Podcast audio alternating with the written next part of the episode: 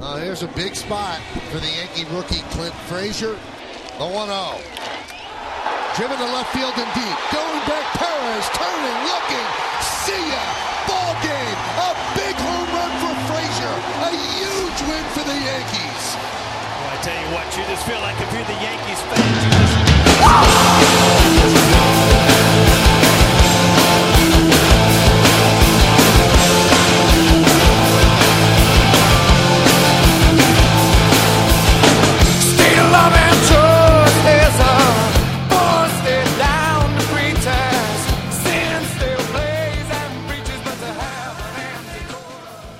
And with that, we are back. And no, I did not plan on being gone for months. Uh, jeez, where to start? Where to start? So we finished the last podcast, Don and I, uh, season seven, episode eleven. Uh, I believe it was sometime in late May and we had every intention on coming back the next week and recording episode 12. Honestly, I don't know what happened. Uh, we didn't do it that first week. I canned an interview with Tom Verducci that you'll hear a little bit later. Uh, so I kind of was going business as usual. Uh, and then Don and Michelle. Michelle has a lot of concerts in the spring, uh, so he wasn't available a couple weeks. And next thing you know, I was just like, you know what? Let's just take a summer break. I had been going really hard uh, between doing the two podcasts this year. You know, I love Don and I love Dater, but they don't do anywhere near the work that I do to get these podcasts up on the internet. So I was burnt and I needed a break. Uh, so I took one. I appreciate everyone who reached out and said, "Hey, what's going on with the podcast? Uh, where are you?" Um, that really makes me feel good. Uh, I know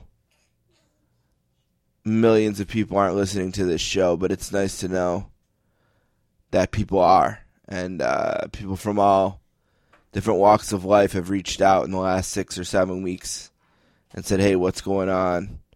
Uh, and we're really looking forward to having you back. So, with that said, we're back, and it's just me. And I think one thing that I decided uh, more than anything over the break is that I'm not going to be afraid to do shows by myself anymore. Uh, they're shorter shows when I do them myself. I'm not going to do a three things in a minute, but you know what? What would we really talk about in three things today in the middle of July? You know, I don't know that it's that important right now. Uh, and I have two pretty good interviews. Uh, another reason, I guess, I should mention why I was gone is my laptop broke. Uh, I, I'm a huge Apple guy. We've talked about it. I have an iPhone. My wife has an iPhone. Uh, we have an iPad. We have an iMac. We have Apple TV. And we've had a MacBook Pro. And of all the Apple products I've ever had, the MacBook Pro is by far the worst. The worst. Uh, the hard drive had to be changed two different times on it. The first year it was covered by the warranty. The second year it wasn't, so it cost me a couple hundred bucks. And then sometime uh, late in May, it just stopped booting. Um, and it's pretty much bricked. So I had to get a new laptop in there, and I'm working out some of the kinks with the new laptop. You think, kind of in your mind, like, hey, I'm going to update my laptop. I updated some wires, have all this new equipment for when the podcast comes back. And technically, it's going to be the best podcast I've ever done. Well, you're going to find out it's it's it's quite the opposite. Uh, the Verducci interview actually was recorded right after my laptop broke, so I had to use my iPad to record it. That turned out fine, but I didn't know how to record any audio Uh, so the fight song on that interview just kind of plays beforehand, uh, and then we go in right into the interview with Verducci. Last night, I did an interview. Uh, Paula's here. Paula, you want to say hello? Say hello, Paula. You gonna talk? You gotta say something. You can't just hit it. If you want to be on a podcast, you gotta talk.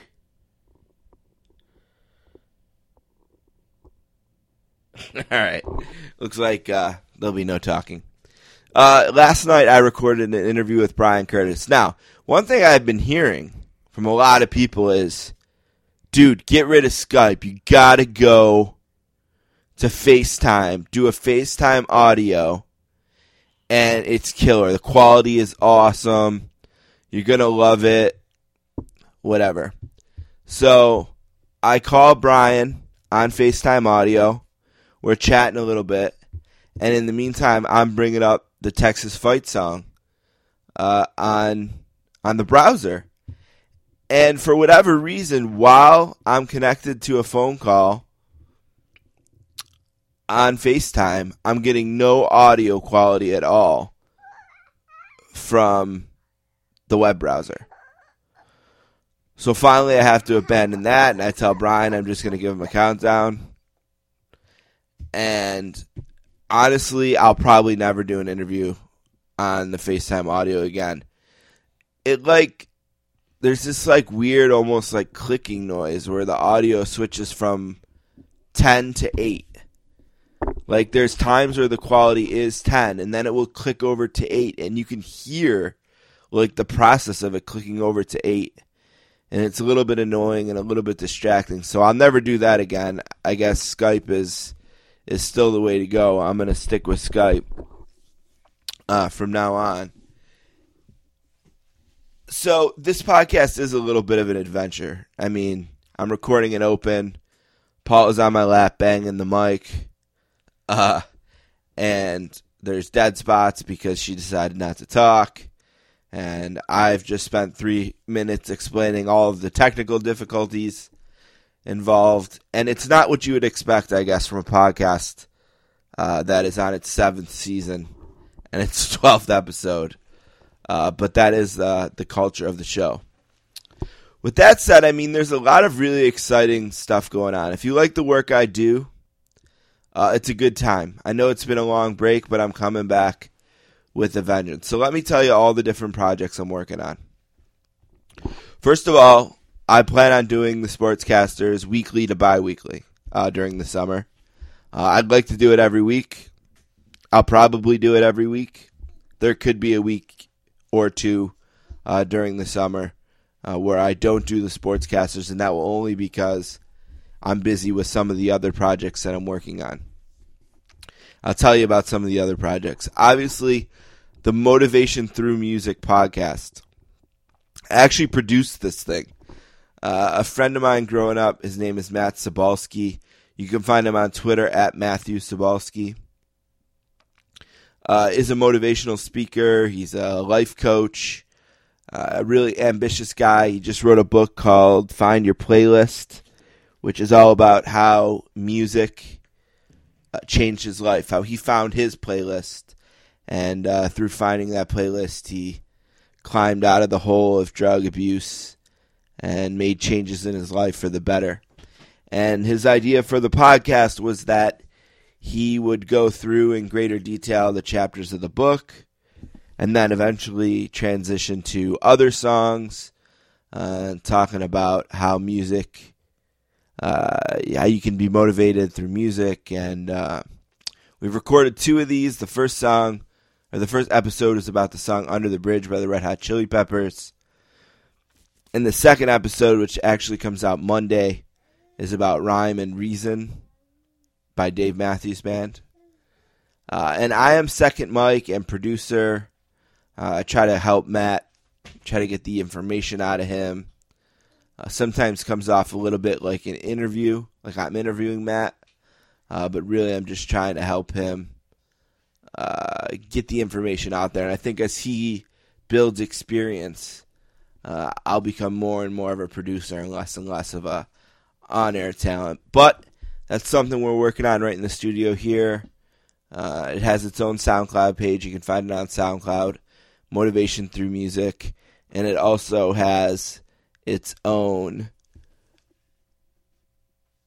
its own iTunes and Stitcher. Uh, so Motivation Through Music, if you're interested in that, uh, SoundCloud, Stitcher, iTunes, wherever podcasts are found.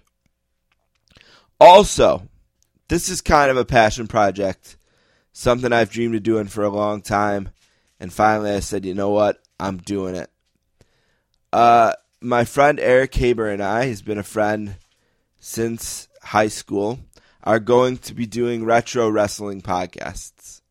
And we're going to start with SummerSlam because it's SummerSlam season. And hopefully, sometime between now and the next SummerSlam, we will do podcasts reviewing SummerSlam 88 through 92. That's my goal.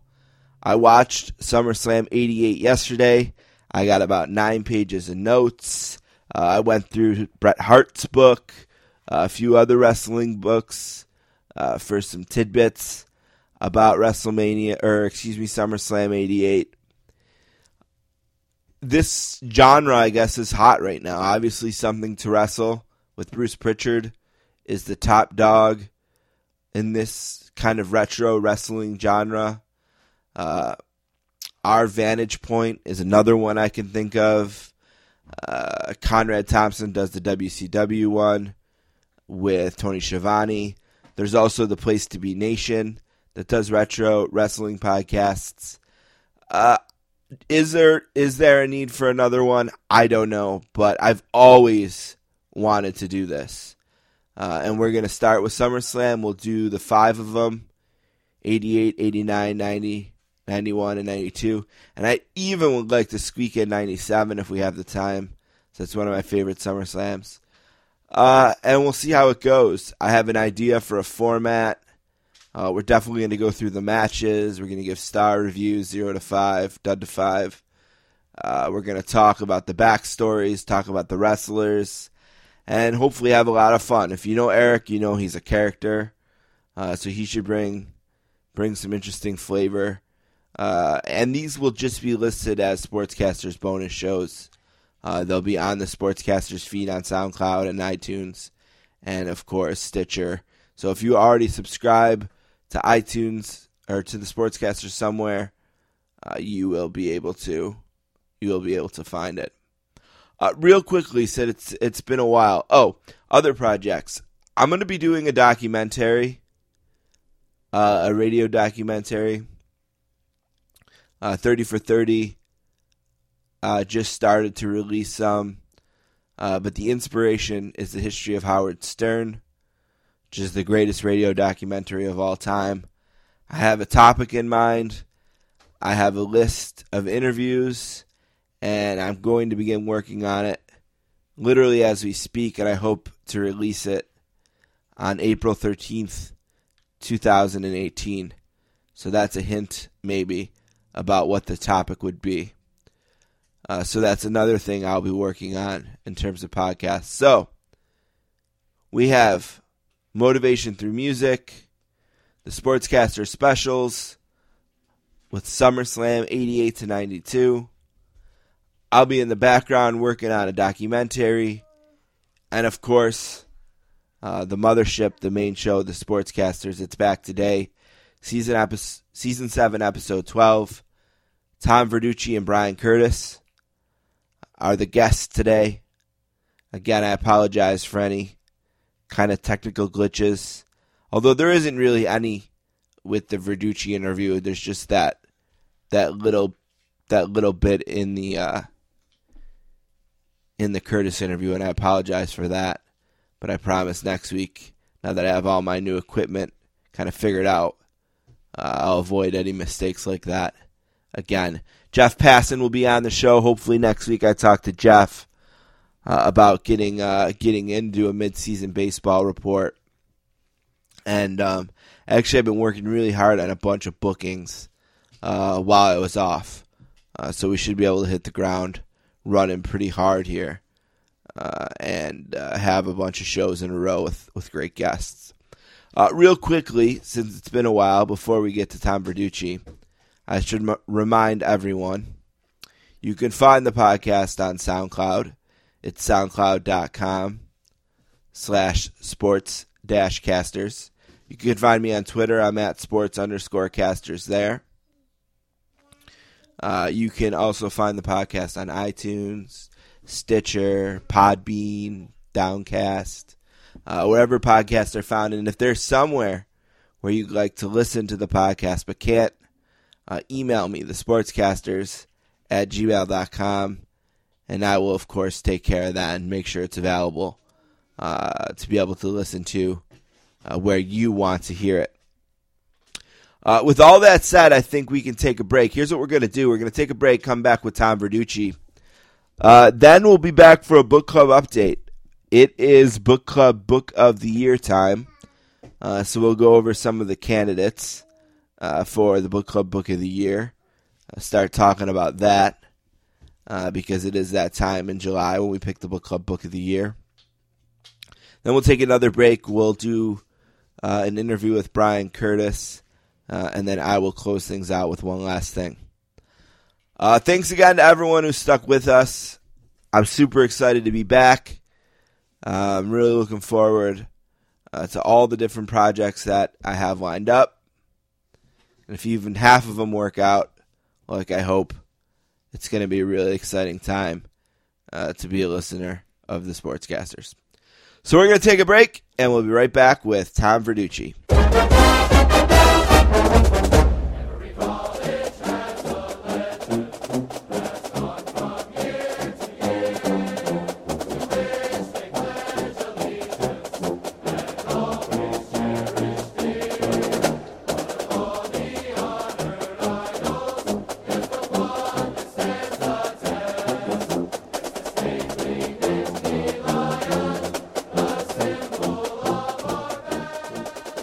All right, our next guest is a two time National Sports Writer of the Year, a senior writer at Sports Illustrated, and the author of The Cubs Way The Design of Building the Best Team in Baseball and Breaking the Curse.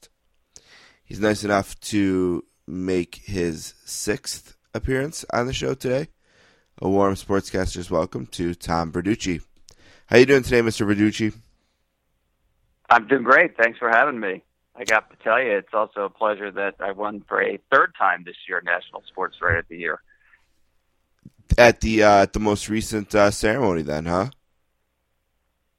Yeah, so I'll be uh, in North Carolina next month to pick up that award, which is very cool. That's voted on by my peers. That's especially um, a thrill to to win that award a third straight time. What do you do with your awards?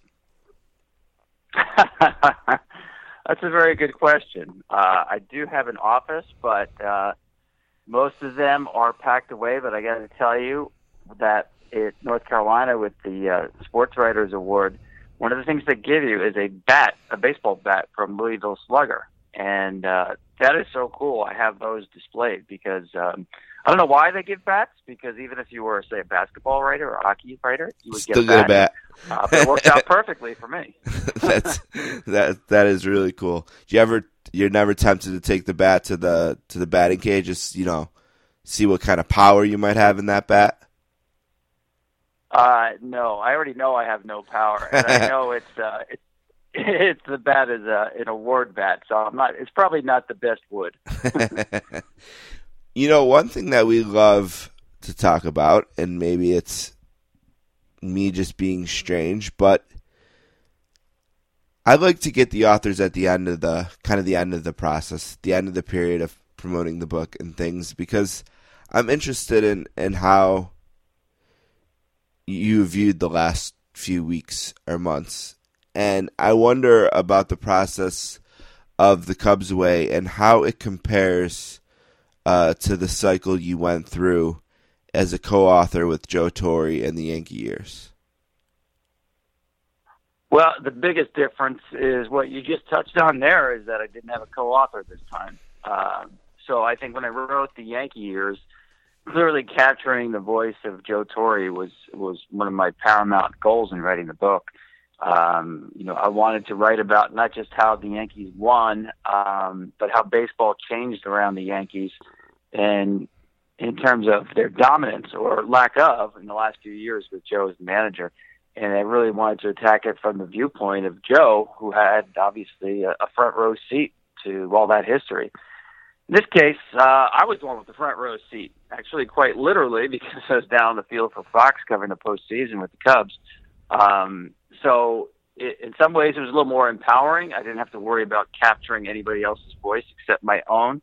Um, but the one similarity is that in both cases uh, had very little time to write the book. In fact, there was less time to write this one. Um, Right. So it's nothing that uh, that I would recommend for a writer. You know, every writer wants more space and more time, uh, but sometimes you don't have those luxuries. Uh, do you get a sense? Did you get a sense? I suppose is probably the proper way to say it of how the business has changed from when you were promoting Yankee years to now Cubs way. Um, a little bit. I think there's much more emphasis on ebooks and um, even audio book, books, actually, where those tended to be a little bit more of an afterthought. They were still part of the equation during the Yankee years, um, but uh, it seemed like there was a little more emphasis. I'm not sure exactly how the sales themselves break down, but um, that certainly has grown in that time. Um, and I, I just think with all things in sports as well, it seems like the landscape is so much busier that it's harder to have an extended period where, and not just even a book, but say even a story in baseball or in any sport um, remains front and center for a very long time. Our attention spans are getting shorter, I think, because we have so many diversions and distractions that the shelf life for a lot of big stories or big books, big movies, whatever you want to call it, tend to be shorter. The cycle churns a lot quicker. Um, and that's certainly something that I've noticed even before writing this book. What about the specialization in media in the sense that we have a Major League Baseball network? There's countless podcasts specifically about baseball. I'm sure you probably even did a podcast or a radio show that was just about the Cubs. Um, are you finding uh, it a little bit easier to directly reach the people who you think are most interested in Cubs way, or um, not much of a change there? No, I think it is. I, I think to me, the one of the big changes that I've noticed in the course of my years covering baseball is that specialization is almost demanded by the audience, and that's true whether it's a book or you're writing for newspapers or a blog, um, or you're on television. You know, when I first started out, the the big person that you wanted to be, or the one certainly at the sports section, was the general columnist. You know, someone who could drop into a hockey game as easily as he could a baseball game, and crank out a column to tell you what to think or what's going on. Um, but people really don't put a lot of stock, or at least as much stock, in that position anymore. They want authenticity. They want people who are inside. They want people who are experts in the field. I think that's the same in just about anything, if you will, uh, whether it's a restaurant, whether it's medicine. You know, general practitioners just don't have the same value that they used to have. So I, I think when you come at a book like The Cubs Way, uh, I think having someone who's uh, authentic uh, in terms of their expertise in that sport uh, is really important. You just can't have someone drop in and say, "Oh, I'm going to write a book about the Cubs," even though I haven't been covering baseball full time. Um, and actually, I think one of the uh, curious feedbacks I've gotten, and it's actually a compliment, is some people have told me who've been diehard Cubs fans that they're surprised that like I'm not from Chicago or didn't grow up a Cubs fan. I'm sort of outside the tribe, if you will. so, uh, you know, like how could you write this book? We really enjoyed it, but you know, you're not from Chicago, are you? That's the next level of specialization. People expect one of their own to be that deeply involved in the subject. And uh, obviously, that doesn't have to be the case in terms of you know you followed that team, but again, I think it points to the fact that people are very tribal, especially in baseball. You know, I know there's been a lot of talk about baseball not being as popular as it once was. I don't think that's necessarily true. I think the popularity has changed from a game that really was a true national game to the strongest regional sport that we have. And people like to put up borders around their team. and say this is our team, these are our guys, without really much concern for, um, say, if your team gets knocked out in the postseason, for for rooting for somebody else in the postseason, like a lot of people do at the NFL.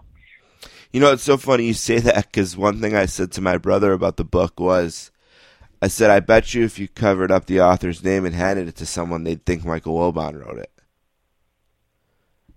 Um, you know, Yeah, so well, that, I think the, the key for right. me, uh, uh, the, yeah, the key for me, and the key for I think anybody writing this type of book, where the story, let's face it, is well known. People followed the Cubs who weren't even uh, necessarily baseball fans last year in October. So the key is how do you tell a story that's already been told a lot in a new and different way? And to me, it really starts with reporting. And to me, reporting starts with access. And, you know, the relationships I've had over the years with Theo Epstein and Joe Maddon and Jed Hoyer and even Tom Ricketts, those are the things that you rely on more than, you, you know, the zip code of where you live. And uh, hopefully that came through when people read the book.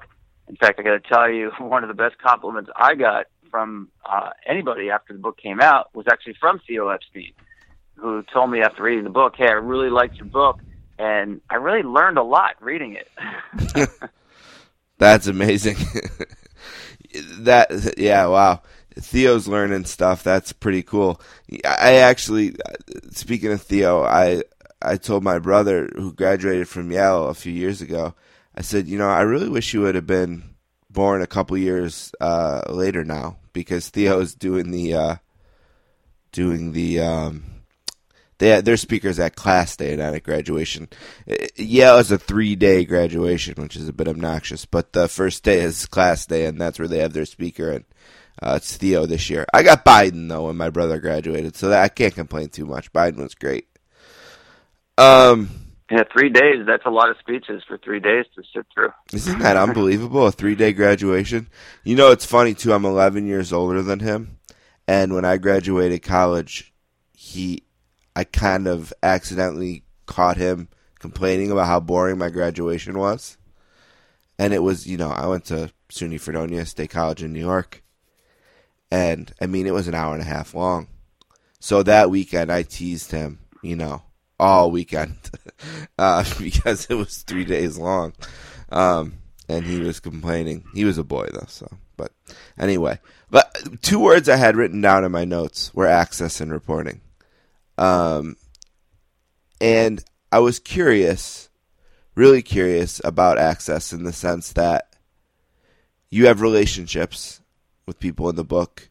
You are also covering the series for Fox.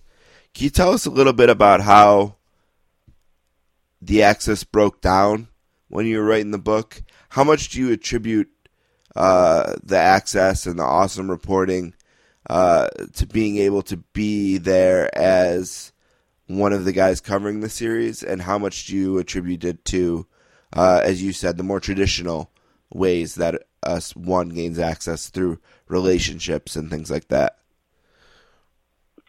Well, I think uh, covering the series um, for Fox, it does give you access above and beyond as a rights holder.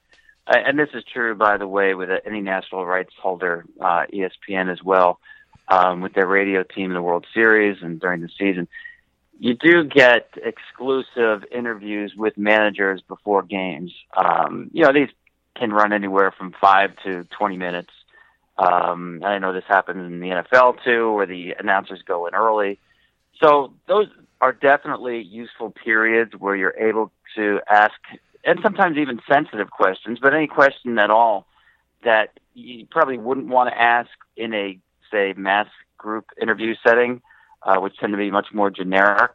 So those are very helpful in getting information. Um, but really, it, to me, it's more about the questions that you don't ask. And by that, I mean it's the conversations you have with people um, when your notebook is closed or the tape recorder is off. To me, those are just as important because that's how you're establishing relationships. You know, it's interesting. I obviously spent a lot of time over the years with Joe Maddon. He's a big part of this book, and not just about managing games, but managing people especially. And I've learned a lot from him about his style. And you know, if I can dumb it down to one thing, I would say uh, his big guiding principle is to get to know the player before trying to manage the player.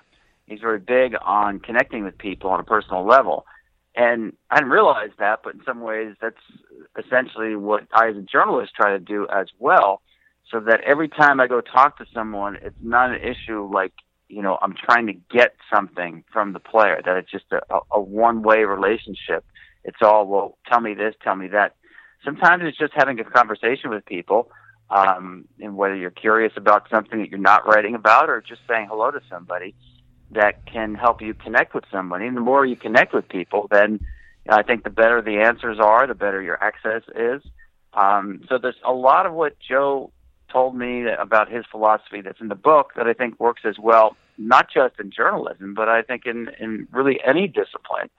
So um, access is great, but uh, it really, access to me goes right along with trust to make sure that you take advantage of the access that you have. Uh, your subjects have to trust you, and that's probably uh, well, it is the first rule in journalism that you know you have to be responsible, and to be responsible, you have to get people to trust you. One more thing about this kind of stuff, and then I'll get into into specifics of the book I wanted to ask you about. But I am fascinated by the journalism aspect of it. Um, excerpts. I wanted to ask you about excerpts. Um, did you play a part in deciding? Did you have parts of the book in mind that you wanted to shop to various outlets about excerpts? Uh, tell me about the ones that ran. I'm positive there was an SI one, and I think there was another, maybe a Deadspin. Um, uh, definitely a web one. Tell me a little bit about about the process of picking those out and and what role, if any, you had in them.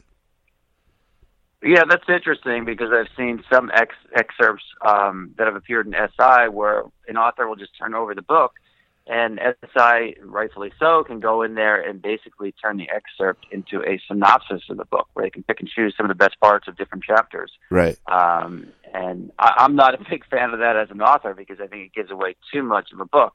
An excerpt should really uh, get people's interest going. That hey, that that was a really good story. I want to find out more. Uh, and to do that, I think it has to be narrowly focused. So um, I thought SI would choose, and they did have the right to choose anything out of the book, um, something about Game 7, because to me, I could have written an entire book about Game 7. I think as, as much as I wrote about Game 7 in the magazine right after it happened, um, that there were more stories to tell. It, it deserved a deeper dive. Um, if I didn't write this book, I probably would have been writing an SI story about Game Seven uh, before the season this year. So I thought that was a natural fit for SI. I thought they did a great job editing, um, you know, a lot down because I, I think I wrote three chapters just on Game Seven. Yep. And obviously, you can't fit all that in the magazine. So I think they did an excellent job with that. And then um, Fortune magazine ran an excerpt on Theo Epstein when they chose him as the world's greatest leader um, which got a lot of attention. So they they hit the bullseye with choosing him as uh, their world's greatest leader. Um, but I thought it was interesting that they chose that excerpt from the book um, to run with that piece because I think Theo does have uh, qualities as a leader that anybody in the business world can learn from. And uh, I, you know, I was happily surprised when they came to me and said they wanted to take an excerpt uh, about Theo from the book. The book itself uh, starts with Game Seven in a way. Um, starts at the manager's office, and it, starts talking about Joe Maddon and uh, kind of his preparation for the day. And I close my eyes, and I can picture him right now. Uh, my picture of him is him walking around with the iPad and the Apple Pencil, and uh, all the quirks of how he fills out his lineup card and the things that are on the card and the decisions uh, that he made, who would bat second, and how that affected the rest of the lineup. And it's just this incredibly interesting chapter about how uh, all of the preparation that went into the manager getting ready for the game, his pitching plan, uh, which was incredibly interesting. Why did you start there? Um, and uh, I mean, it was just it's such an interesting chapter I thought, and it really got me going on the book, uh, especially the stuff about the pitching and about how, you know, he wanted, you know, oh, you know, maybe a bad matchup for or Arrieta wasn't even on his mind. Another pitcher it was a bad matchup. You know, he kind of focused in on on the three pitchers: Hendricks, Lester, Chapman. Uh, just tell me a little bit about that first chapter. Uh, it's one of my favorite in the book. It's a Game Seven chapter, but it's almost a pre-Game Seven chapter, and I'm kind of all over the place with the question. Probably could have asked it better, but I'm just kind of passionate about that that piece. Tell us a little bit more about about it, getting it together, and why you decided to open the book there. Yeah, actually, it was a very easy choice. Um, I was lucky that it, uh, the structure of the book came to me right away. Um, and writing, having only eight weeks to write a book, I was glad it came to me Yeah, good thing. rather than worrying about it. Um, but I, I wanted to take really two different lenses at the Cubs story. One was the the micro lens to look at that postseason, and especially the World Series, but also the macro lens to pull away and say, how did we get to this point? What was it about Theo and the Cubs and Joe Maddon and how they put this team together? Um, where's kind of the the secret ingredients in the recipe that I can examine? So I did want to go back and forth between those. I wanted to build towards Game Seven and that crescendo. I wanted the book to pick up pace as it went along. Um, that there was a sort of a nervousness that a reader would would feel, even though you know how it's going to end. Um, and so starting there, um, to me, it's like you know your toes are on the edge of the, the high platform of a diving board. You know, of a high dive, and the world is going to be different in a couple of hours. You know, we're going to have a World Series which the Cubs are going to win a game seven for the first time in our lifetimes. So this is that moment right before the leap, and the baseball world will never be the same. But what was it like right before your feet left that board? Um, so pulling into that that dramatic point, pulling into Joe Maddon's office. He's such an interesting guy. Anyway, it's very easy to start with him. But also, as you know, there was a lot of controversy that's still out there about the way he managed the World Series. You know, he was a focal point of the World Series, even in, even with the Cubs winning. And I had a lot of really good stuff from Joe about explaining what had gone on in detail that I had never heard before. Um, so to me, it, it for a lot of reasons, it's because Joe's so interesting, because it's him explaining his strategy, because you as a reader are literally going someplace you're not allowed to go. You're in the manager's office before the seventh game of a World Series, and he's going to tell you what his script was going into the game. Uh, and again, the fact that we're right on the precipice of history, all those things brought me to that point. And I know everybody knows how it ends. It's not like you know there's a spoiler alert, or but I do think there's a certain drama in in knowing how it ends when you're at the the most I think compelling nervous point right before the game when you don't know what's going to happen. So um, it's like going to a movie. You know how the movie's going to end, but um, the way it begins with some dramatic cliffhanger pulls you in, and hopefully that's what chapter one does. It pulls you in. Chapter five is kind of about that other part that you mentioned, the two kind of parts, the structure of the book. Uh, chapter five is called the plan, and it starts in 2012, all the way back to 2012. Um, and then you set up this scene uh, in Arizona where Theo is uh, standing in front of everyone in baseball operations for the Cubs. And uh, I think the Rizzo trade maybe just happened, and uh, it's kind of where you get into the execution of the wheels being put in motion to ending this 108 year uh, curse, if we can call it that, which is probably a silly thing to call it. Drought, drought is a better word. Um, it got me thinking about Theo ending two droughts, um, and thinking about another book that probably could start in 1999 or something in a room, in a similar room in front of the baseball operations uh, for the Red Sox. When you think about Theo and him being the man behind ending the two longest droughts, maybe in American sports. Uh, at this point, how do you frame his legacy, uh, and uh, how do you maybe compare, um, or what? How much did you think or think about or look back at the Red Sox experience when you were shaping various chapters for Cubs Way? Well, first of all, I think he's already a Hall of Fame man, uh, general manager at the age of 43. There's only been six in the Hall of Fame who've had that traditional, those traditional duties of a of a general manager. Theo is definitely in that group. Um, I, I think it's interesting you bring up that meeting in Arizona. I think the Theo Epstein who stood in front of all the baseball ops people in Arizona in 2012, very different from the one who took the GM job in Boston uh, after the 2003 season.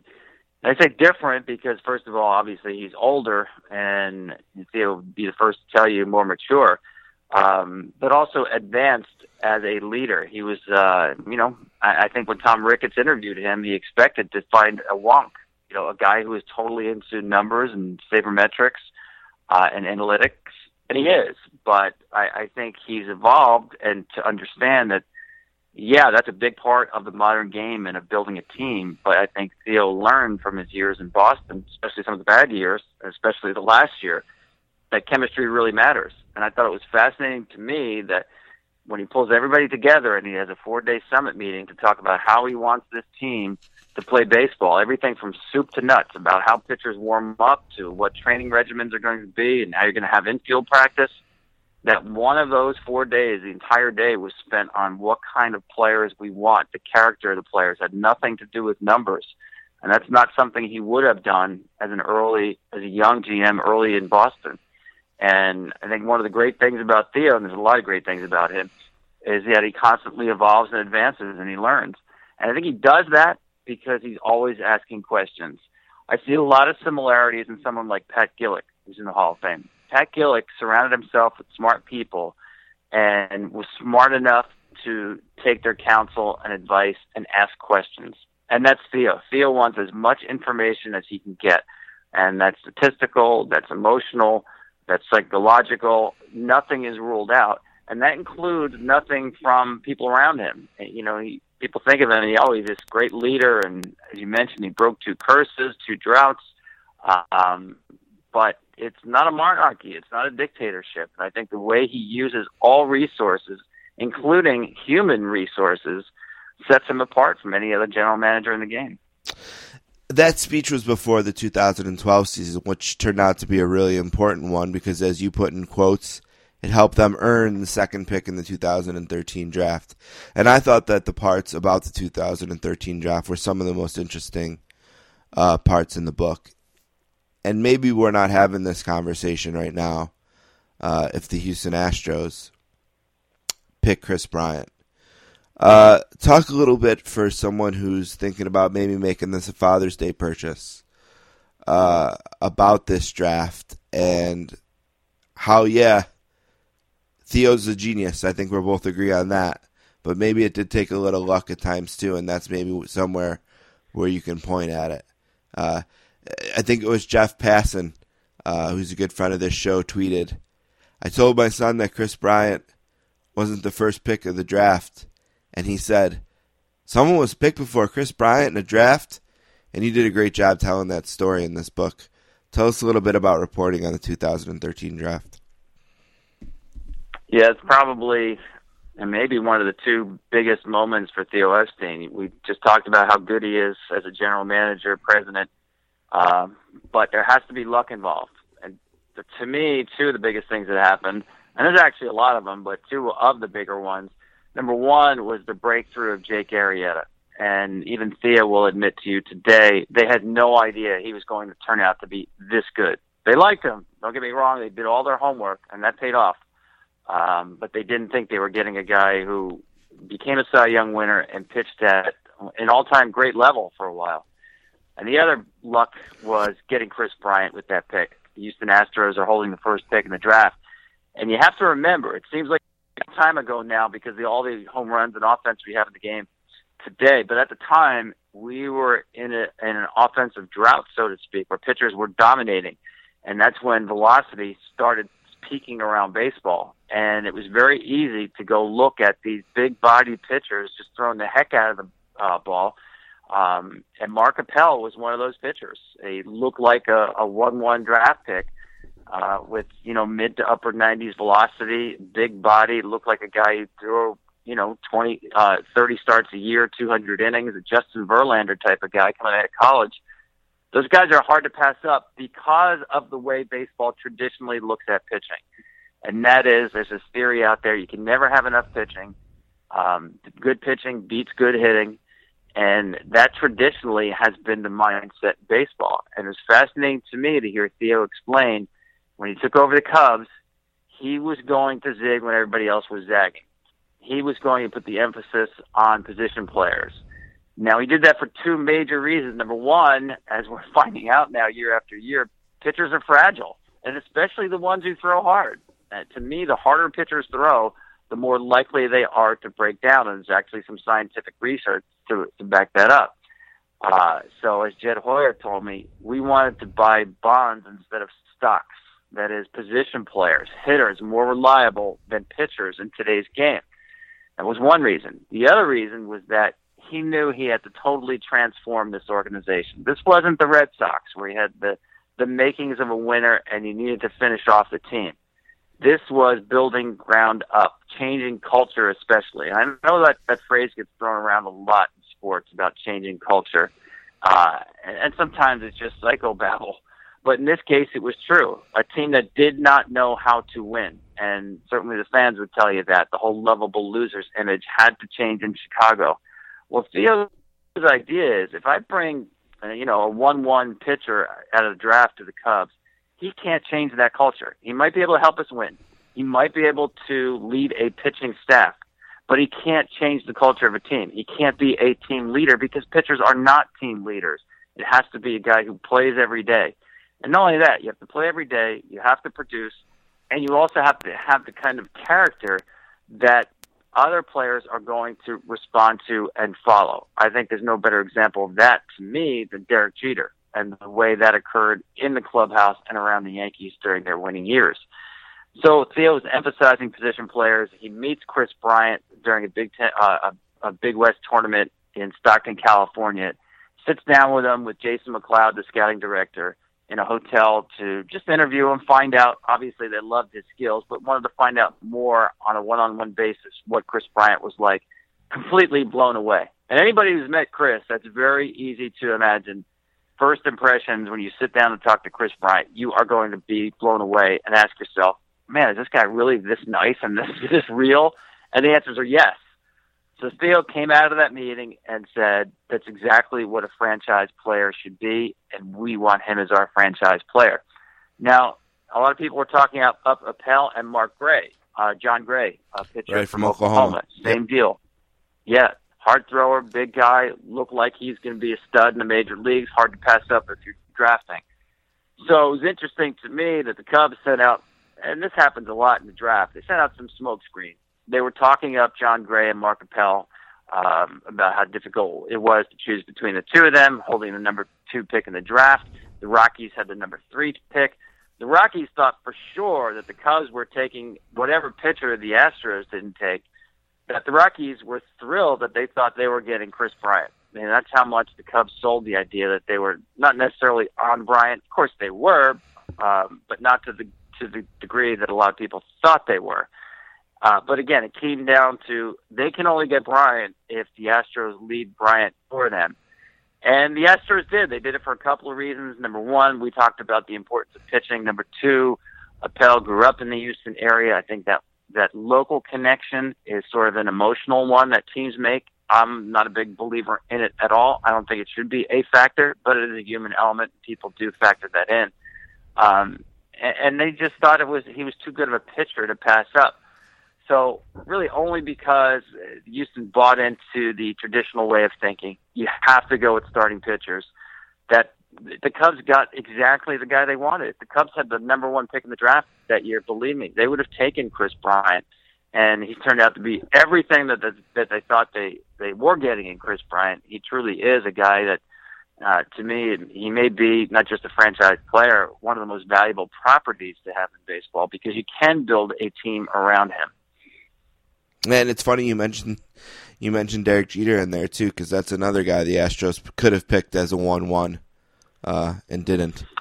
Uh, The sportscaster here with Tom Verducci talking about his book, The Cubs Way, the design of building the best team in baseball and breaking the curse. It's available uh, wherever books are sold, and of course, he mentioned earlier ebooks, audiobooks. Uh, you can download it uh, on iTunes, uh, which is something I did because I do enjoy reading the books on the iPad, and it looks fantastic uh, there as well. Let me get one or two more quick ones in on the other part of this, and I'll let you go.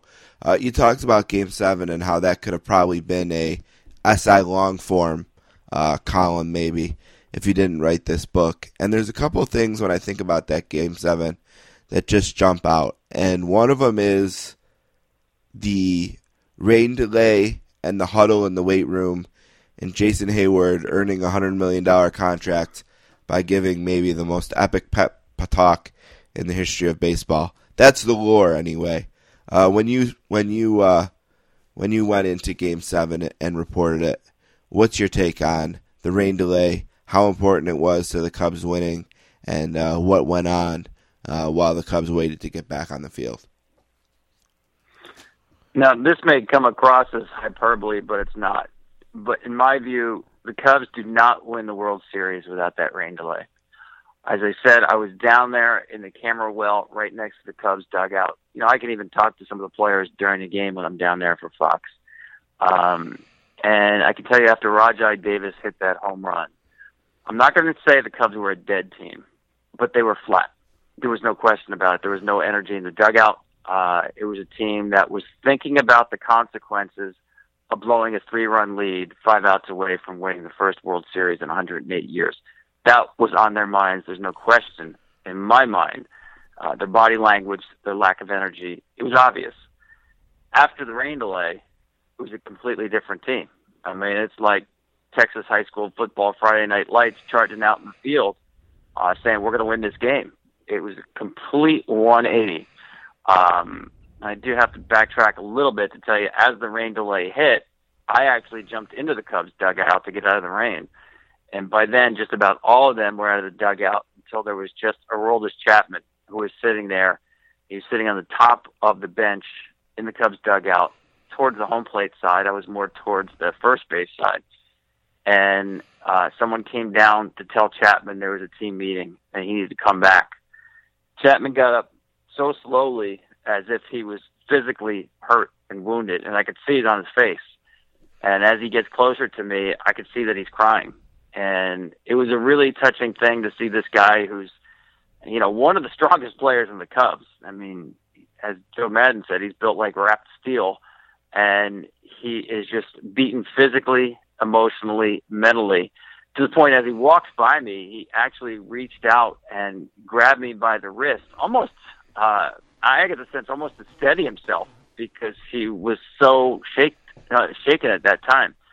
I had no idea that uh, that they were meeting in the weight room, not that far behind me. You know, of course, we didn't know about the meeting until after the game. But as I said, when they came out, I, I could hear the the energy, the confidence more than anything else that was not there before they went into that room. Uh, so I know it sounds like a Hollywood script it sounds like we're putting too much emphasis on something that we can't measure. Uh, but if you were down there, you would feel the same way that I did, that it completely changed the direction of that game. And of course, you know, Kyle Schwarber, uh, who's sort of an emotional leader anyway, the Cubs happens to be the first guy who's going to lead off the 10th inning after all that emotion. And, you know, Kyle's grabbing his bat going out there to right before he goes to home plate, and he's telling people, I got this, guys. I got this guy. I got it. Um, and it was just tremendous amount of confidence, not just energy, but confidence. And when he gets that base hit and he's running down to first base and he turns to the dugout, pumping a fist, uh, that was, you know, all for one, one for all at that point. And I, I think the momentum was just, just, just was something that you could feel at that point.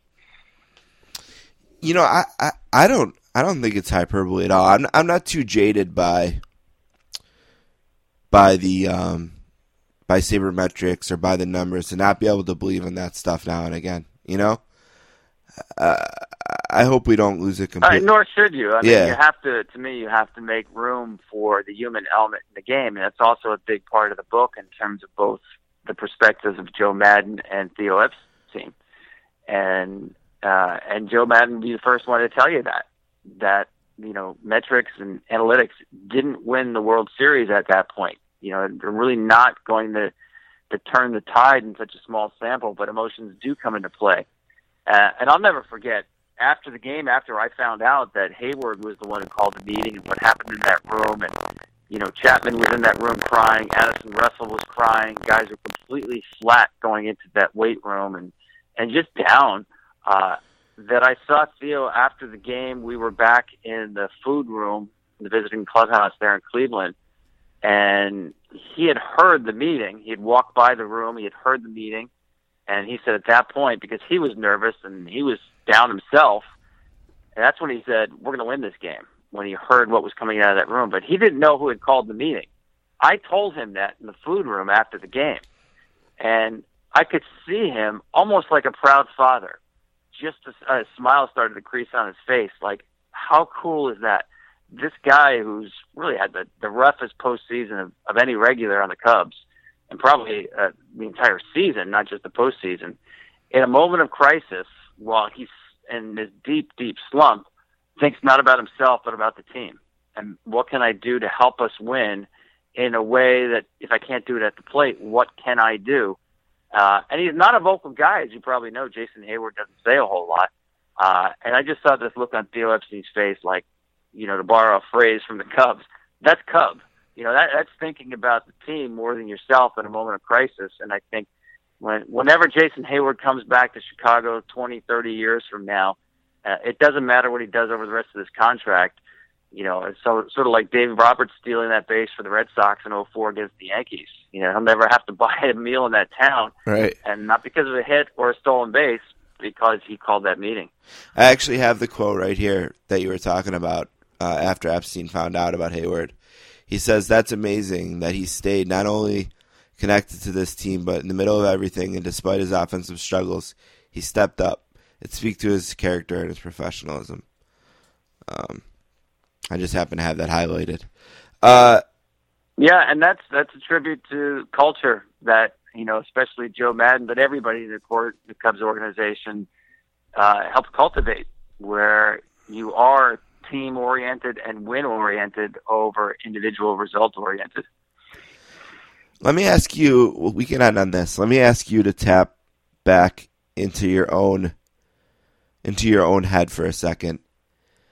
As someone who's covered baseball for as long and as well as you have, you've done so many different things, whether it be calling the World Series in the booth, reporting it from the field, writing about it from the press box, uh, watching it from your living room as a kid or whatever. Uh, when the Cubs made the last out and ended the 108 year drought, uh, what went through Tom Verducci's mind? How did, just as a baseball guy, uh, what were you looking at? What what were you feeling? What, what did you see? Take me through the minute and a half or two minutes after that game ended, if you can, through your eyes. Well, I can tell you that it's it's nothing that's too dramatic because at that point, you know, my job is to immediately start getting on-field interviews for Fox. So it's extremely focused. Um, you know, I, I know the guys I want to try to get quickly, um, and then I remember finding out very quickly about the meeting with Heyward, and then I knew I had to get Jason Heyward because I knew he was such a big part of this narrative, and especially that night. So, you know, I never was able to really stand back and think about the magnitude of what had just happened. It, it's a very hyper focused moment, um, running from one guy to another, um, formulating questions. Uh, it, it's just, I don't know. It's like uh, I've never driven uh, a race car. it would seem to be like you're in a race car in an Indy 500 or something, and um, your focus has to be 100% sharp on what you're doing. But I will tell you this: it wasn't just the last out, but uh, I think especially during Game Three, the first one at Wrigley Field, um, but several times in the course of covering the World Series, there were times where I did stop and kind of look around and basically say, "How cool is this?" You know, I thought about not just you know the Billy Williams, the Ron Santos, the Ernie Banks, all the Cubs players, of course, never got a chance to play in the World Series, and how great it was for these players and these fans. But for me as a journalist, I thought about how many people had covered baseball as a writer or a broadcaster who never got the chance to call a Cubs World Series, and you know, as it turned out, a Cubs World Series championship. Um, that I really truly felt privileged to have a literal front row seat to what was history in front of you. You know, a lot of times you don't know you're looking at history until it happens. You know, until Kirk Gibson hits that home run, you know, you didn't know you were looking at history until Joe Carter hits that home run. You knew, and again, especially going into Game Three at Wrigley Field, that you know you were on the doorstep of history. That this was a, a game that was beyond just another World Series game, as big as those are. Um, so I did feel privileged in the course of covering the series. There's no question about it. You know, my appreciation for Cubs um, history, you know, and obviously knowing the whole narrative of that, but baseball history in general. I I'm not a Cubs fan, but I am a fan of just baseball in general and the history of the game.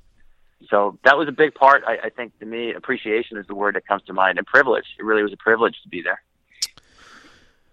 Well, Tom Verducci covers baseball for Sports Illustrated.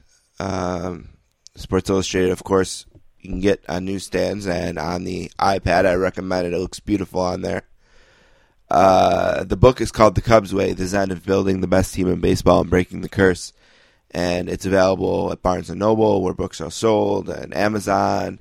Uh, it's eligible for Amazon Prime if you're a member of that. Uh, you can also get an ebook version of it, uh, as I mentioned, I did.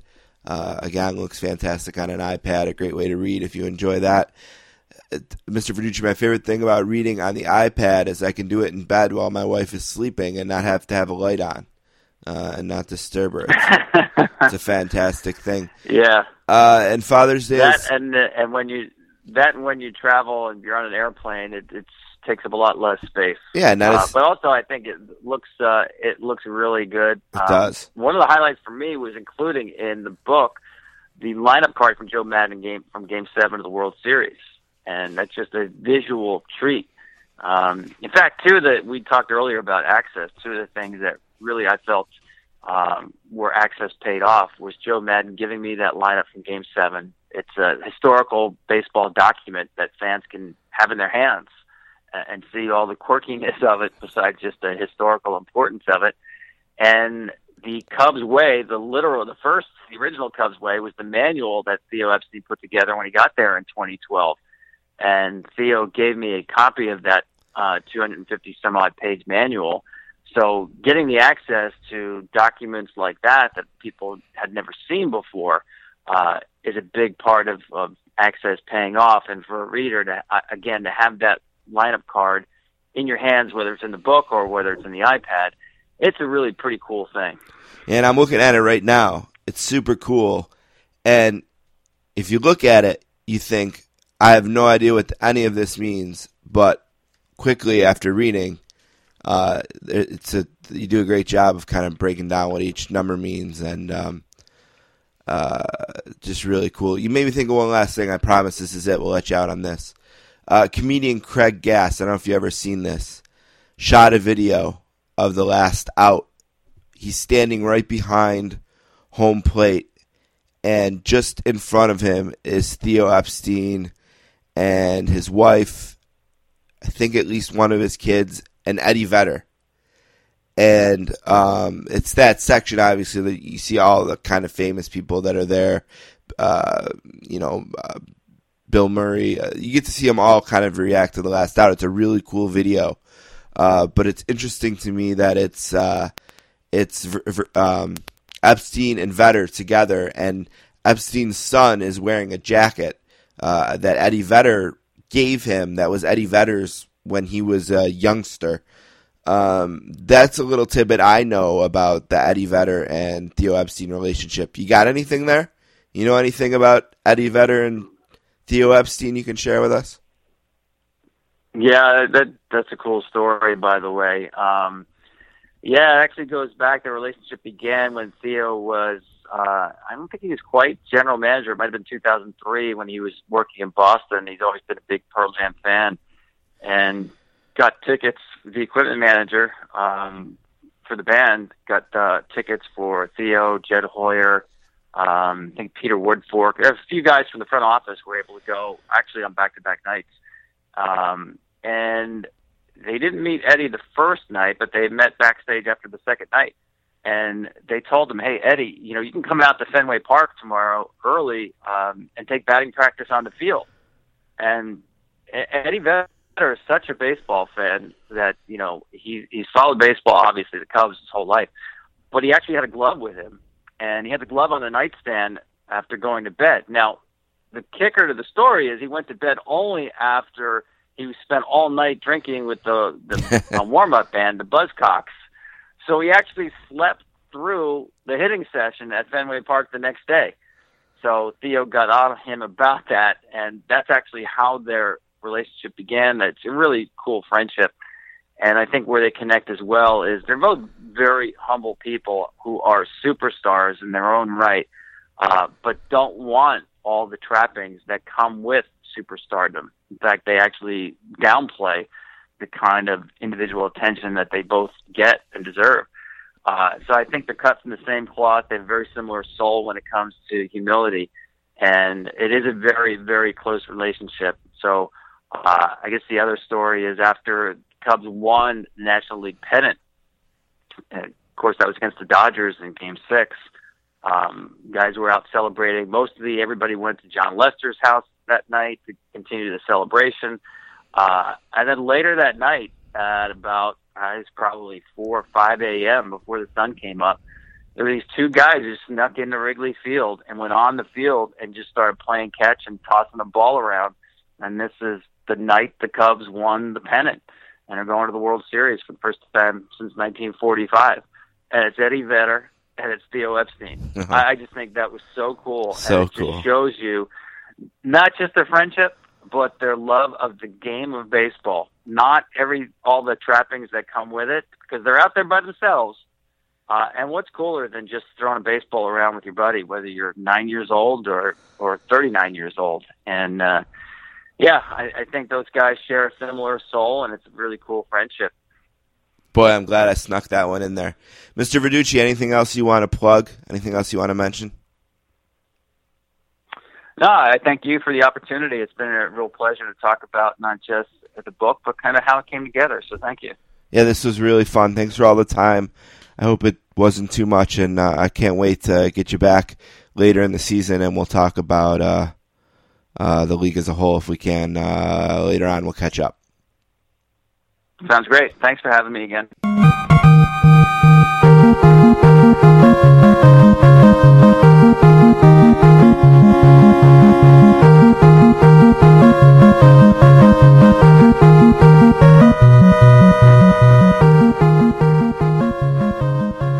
All right, I want to thank Tom Verducci for being on the podcast today. Really appreciate that. My favorite thing about this version of the Final Fantasy fanfare I picked out is apparently it would go for 10 hours if I let it. But we have other business, and that is the book club book of the year. It is that time where we pick the book club book of the year. And what I have done is I have narrowed it down to one, two, three, four, five, six, seven finalists this year. Seven finalists for the book club book of the year, and they are as follows: The Cubs Way, The Zen of Building the Best Team in Baseball and Breaking the Curse by Tom Verducci. We just spent about 50 minutes talking with him, talking to him about that book, and it is a finalist for the book club book of the year. Playing Through the Whistle, Steel Football in an American Town by S.L. Price. This is a book that we anticipated as a podcast and look forward to for literally years. Came out and did not disappoint. It's one of the seven finalists for the Book Club Book of the Year. Along those same lines, Gunslinger, The Remarkable, Improbable, Iconic Life of Brett Favre by Jeff Pearlman. It's another book. For years, we waited and talked about it uh, with Jeff, and it is a finalist for Book Club Book of the Year. Jeff's book, Sweetness, was the first ever winner of the Book Club Book of the Year. Another finalist, a book called I Was There by Eric Merlis. Uh, Eric joined us over the winter to talk about this book, I Was There. Kind of a cool compilation of stories from people like Joe Buck and Bob Costas and Jim Nantz. Uh, basically reliving the most exporting sporting events of their lives that they attended. Uh, we had a lot of fun with this book. Uh, it is one of the seven finalists for Book Club Book of the Year. Belichick and Brady, Two Men, the Patriots, and How They Revolutionized Football by Michael Holley, one of the finalists. He's probably not going to win, and I'm going to be honest because he blew us off. If you blow us off, if you promise you're going to be on the show and then you blow us off, probably finalist is the best you're going to do, no matter how good your book is. Uh, I'd know that voice anywhere. My favorite NPR commentary is by the late great Frank Deford. Is one of the seven finalists, and finally, lucky bastard Joe Buck, my life, my dad, and the things I'm not allowed to say on TV. Those are the seven finalists this year for Book Club Book of the Year. Uh, next week we will eliminate three. Uh, the week after that we will eliminate three more, and then we will announce. Well, I guess we'll eliminate two more because we'll have to have two remaining uh, going into that last week when we will announce uh, the winner of the Book Club Book of the Year.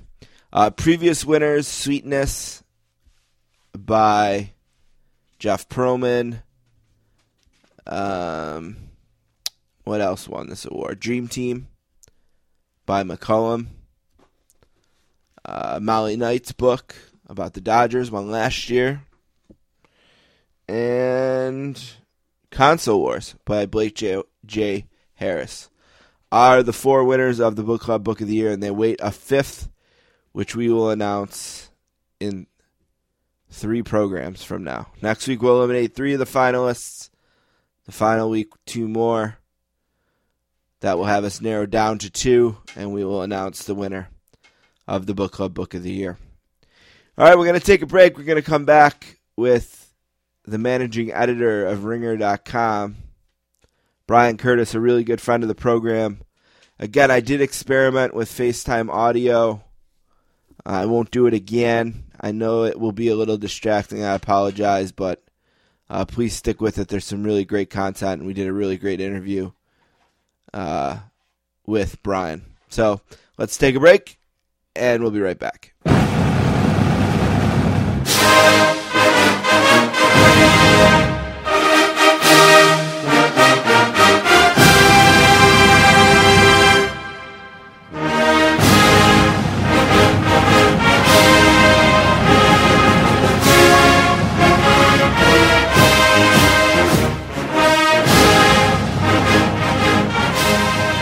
All right, our next guest grew up in Texas, went to the University of Texas. I don't hold it against him. And is a longtime friend of the show. A warm sportscaster's welcome to Bryan Curtis. What's up, Bryan? How you doing, buddy? I feel we should be doing this from uh, Big Twelve Media Days. Almost. That's our. That's we should be the remote. We should be the Paul Finebaum of Big Twelve Media Days. Let's do it. It's a new era. It's a new era of Texas OU football. What was, what was your reaction to the news that Bob Stoops was abruptly leaving Oklahoma? Absolutely shocked. So was I. Absolutely shocked. I mean, at first you kind of think like, "Oh my gosh, what happened?" You know, Right. and then kind of reading about it, just seemed like you know his he was he was getting up there. His dad had actually died on a football field. You know, was a coach, and you know he was kind of getting to that point in his middle age, and he was just like, "I'm I'm good." You know, time to go. Yeah, you're waiting for the other shoe to drop, like a scandal, or you say the wrong thing to a secretary, or a recruit, or the pressure from Mixon. The, like, but it just doesn't seem like it was any of that. Just seems like No. it, it was just simply he was good. Yeah, and he'd kind of, you know, I think he'd kind of like if they look if they were still gave it a good national championship run two years before, right? And, Yeah, they I lost think in if the they were semis, still, Boston semi to Clemson. I think if they were still, you know, if they'd done it again the next year, yeah, maybe he hangs around, says, "Oh, can I squeeze one more out of here? Squeeze another playoff appearance?" But I think after last season, he was like, "All right, I'm good." Yeah, and I mean, when you look back at it, 2000, uh, 1999 was his first year. 2000, they win the national championship. He has more wins against top five teams than any other coach in the time that he was there.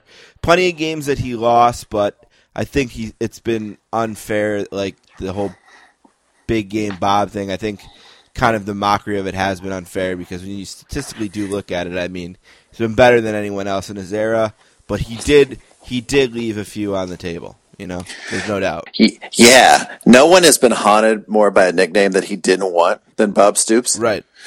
I also think, I mean, just to say, just to put this in perspective for me, a University of Texas grad, obviously, Bob Stoops was hired my after my junior year of college. Um, I am now 39 years old, so nobody has haunted my adulthood like Bob Stoops.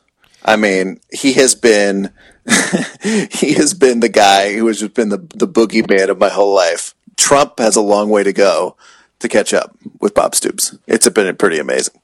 Yeah, because I don't even know that there's a bad Texas loss on the table. There's been a few. I think I want to say he finished ten and seven against him. So obviously he lost, but I don't ever remember thinking, "All right, we got to go beat Texas today," and shitting it.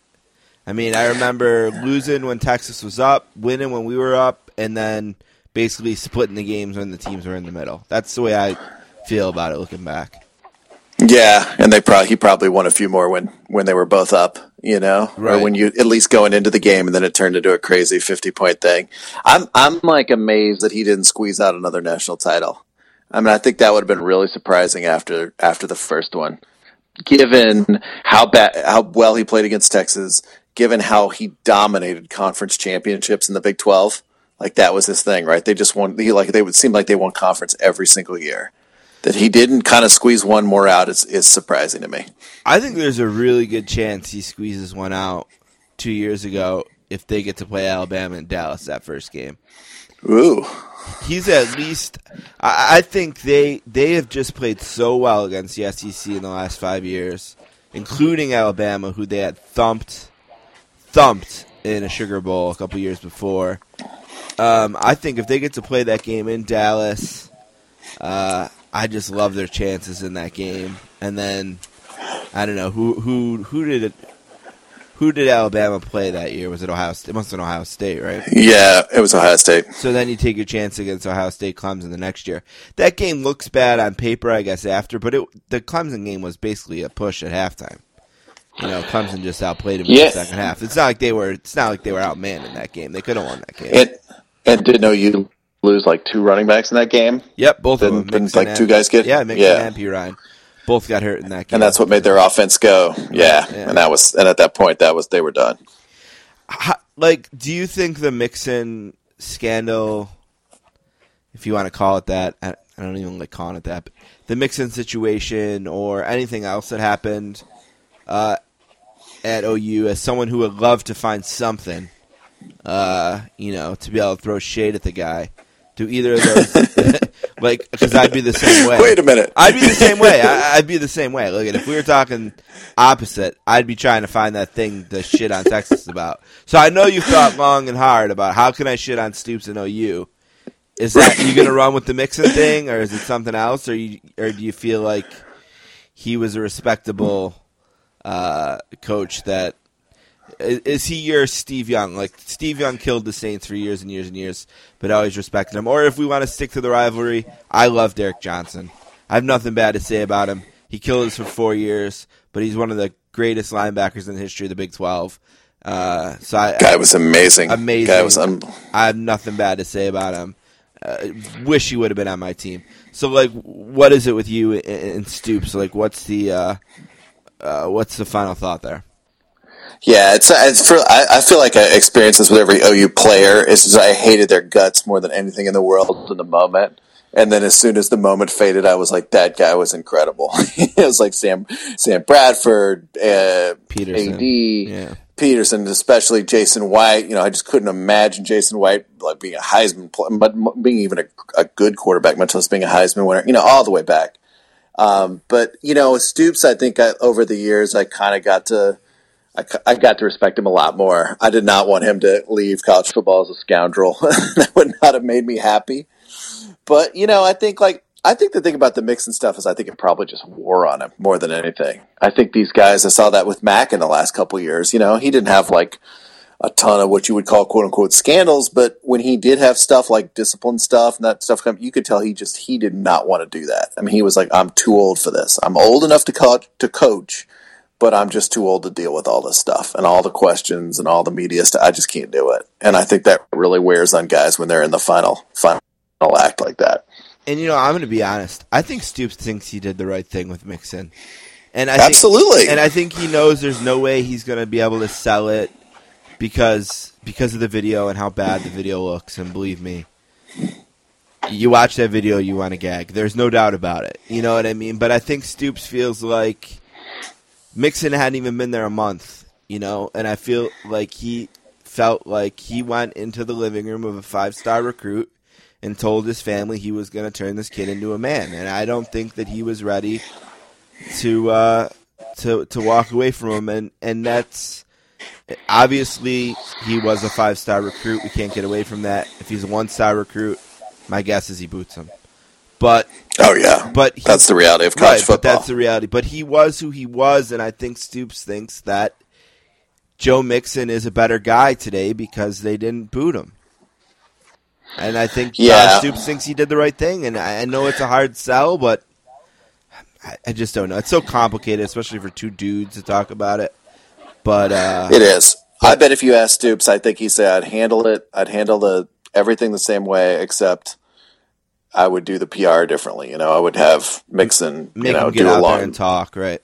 yeah, rather than kind of be like, I'm not talking about this when everybody's like, you need to, you need to, you need to talk about this. Like this is this is your life. This is all everybody knows about you, and you need to talk about this. But again, that doesn't address the moral part of it at all. That's just the, that's just the PR. You know, and in the end, I mean, he Stoops punished him exactly the same way the courts did. You know, so if we want to criticize Stoops' punishment, we have to criticize the way the legal system handled it as well. And I haven't heard that really because nobody knows who those people are. They're like faceless, faceless judges and district attorneys in Oklahoma. But I mean, they basically came to the same the same conclusion. And people always hammer on Oklahoma. Oh, you gave him a red shirt. Oklahoma doesn't give out red shirts. The NCAA does. It has nothing to do with Oklahoma at all. And then the other thing about the suppression of the video, that also had nothing to do with Oklahoma. That was like the ACLU of Oklahoma, and the citizens fought that out. That had nothing to do. Bob Stoops wasn't like hiding the video in his uh, in his locker room somewhere. You? Here's uh, here's something that's popped up on Texas message boards that kind of fascinates me. Of course, all a couple of Texas people are like, you know what? Oklahoma, they don't have, you know, they're not located in a, in a natural recruiting area. They're just, you know, now that Stoops is gone, that program's going to fall away. And I'm like, wait a second. You know, this is a school that went Bud Wilkinson, Right. Barry Switzer, and then with a couple of, you know, mulligans in there, Bob Stoops. Like, they've had three all timers. They've been way more relevant than the University of Texas, which has, which checks all those boxes, right? About natural resources and recruiting, all that stuff, big state, all that stuff over the last 40 years. I mean, there's just no question about it. There's not even close. Won more national titles, however you want to measure it. And I'm just like, why, why do we think that? why, you know, maybe Lincoln Riley won't be great, but what's to make, why do we think that Oklahoma is going to be Nebraska and just go into this huge funk? They've never really done that for an extended period of time. And again, in 40 years. So I'm not, I'm not convinced that that's going to happen at all. Right, and in regards to Lincoln Riley, first of all, he's won a ton of battles so far. I'm not a huge recruiting guy, but I keep an eye on it, and he's got he's already gotten a bunch of commits. And by the way, if Stoops would have stayed, every single job opening that came available, Lincoln Riley would have been at the top of every short list. Yep. You know what I mean? He was the next. He was the next guy to be everyone's future head coach, and every fan base would have jumped at the opportunity to have him. So Yeah. It's funny how many offensive minds came through there, right? yeah. uh, worked in the kind of in that orbit. You know, it's like Leach. Didn't he have like a cup of coffee there? Yeah, Kevin yes. Wilson, Kevin Wilson, Kevin Sumlin, and Lincoln was kind of the last, you know, offensive guy, Heupel, offensive one, wonderkin Heupel to come in and like, all right, You you you you arrived at the right time, buddy. You sure The did. program's yours. Yeah, he sure did. There was an awesome picture the day that Stoops retired. An overhead shot of the stadium the day he arrived, and an overhead shot of the stadium the day he left. And you can just see the growth in Oklahoma football over that time. It's, it's unbelievable. That's how we measure those guys, right? Yeah. I mean, and, and, and at the end of the day, it's like, did you get the stadium enlarged? That means you were. boy, did he you ever. won. Boy, did he ever! I mean, it's it's crazy if you can find those pictures. The Sportscasts are here, talking to our friend Bryan Curtis from Ringer.com. Uh, while we were off, Ringer.com celebrated a birthday. Happy birthday! Thank you, thank you. What has been the best thing you have done on Ringer so far in one year? Whew. Man, I don't. I don't do a lot of end zone dances. You know, I'm not. Uh, I don't watch a lot of balls go over the fence, but um, you know, I was really proud of the Joe Buck story. Joe Buck, friend of this The podcast. day it launched. That was a Day that it was a launched. launch. That was, yeah, that was day one. You know, I was happy to like write about Dick Vitale, Chris Mortensen, those guys. That'd be on the, I guess, on the short list. Yeah, that Buck piece was fantastic. It was my favorite thing on launch day. I think that in the last month, I can think of three ringer pieces that have been about as good as anything that's been on the site. I thought Katie Baker did an unbelievable job writing about League of uh, a League of Their Own. Uh, love that piece. I thought I'm not going to remember who wrote it, but somebody during Wire Week wrote an unbelievable piece about the fourth season of The Wire, and did a great job of kind of explaining season four and the students, the four students involved, without having to watch the first three seasons of The Wire and season four. I just thought Yeah, that was- a great job. Of That was Al- Alan Siegel, one of my buddies. Oh. Great story. awesome piece, awesome piece. Then I had a third one in mind that I'm going to forget, but I don't know. I just thought I just think that the the writing is is getting better and better, and um, the po- the the the podcast uh, part of it keeps growing. Um, do you think that? Do you think that Ringer strives to be a podcast company that has a website, or a website that has a podcast arm, or some combination? You know, of both? I've, never felt either one, the pull of that either one has supremacy. I think we couldn't imagine not doing either one, you know? So that's just like, it's kind of like, and that's, and that comes from Bill. That's always been Bill, you know? He's always, he's done both for so long now, right? But I think they kind of nicely sit in concert. And you're right about the podcast thing growing. When I was there yesterday at the head at uh, Ringer HQ, I was like, Bill was standing there, and then Larry Wilmore walked out of a door, and I was like, oh wow, we got he does just pod for us now. I was like, we got people here now. This is amazing. We got we got big stars. Yeah, and there's certain things that Ringer does really well. Like, I know this is part of HBO, uh, but last year, uh, when Game of Thrones was on, and there was the Game of Thrones after show. I mean, never in the first six seasons of Game of Thrones did I understand the show more than I did that year because, because like I'm one of these guys who I haven't read the books. I enjoy the show, but I have no goddamn idea what's going on in this show. You know what I mean? Like I'm trying so hard, but I don't know anyone's name. I get I get so confused. I mean, I'm brutal, and just I've been listening to some of the binge mode uh, to prepare, and just the things I've been learning about this show that I thought I watched. I, I mean, I think I watched. I know I watched all the episodes, but apparently I was in a coma for half of them or something. But, uh, I mean, just uh, that's another thing. I mean, just uh, the the culture is good there, you know, and uh, the football. I thought the combination of uh, Kelly and um, Clark and Mays, Clark and Mays did an unbelievable job last year. they were they were great. Yeah. They were really great, and all different. You know, all very very coming at the game in completely different ways, which was really cool to see. Yeah, the combination of the three. Uh, what would you like to see grow in Ringer in year two?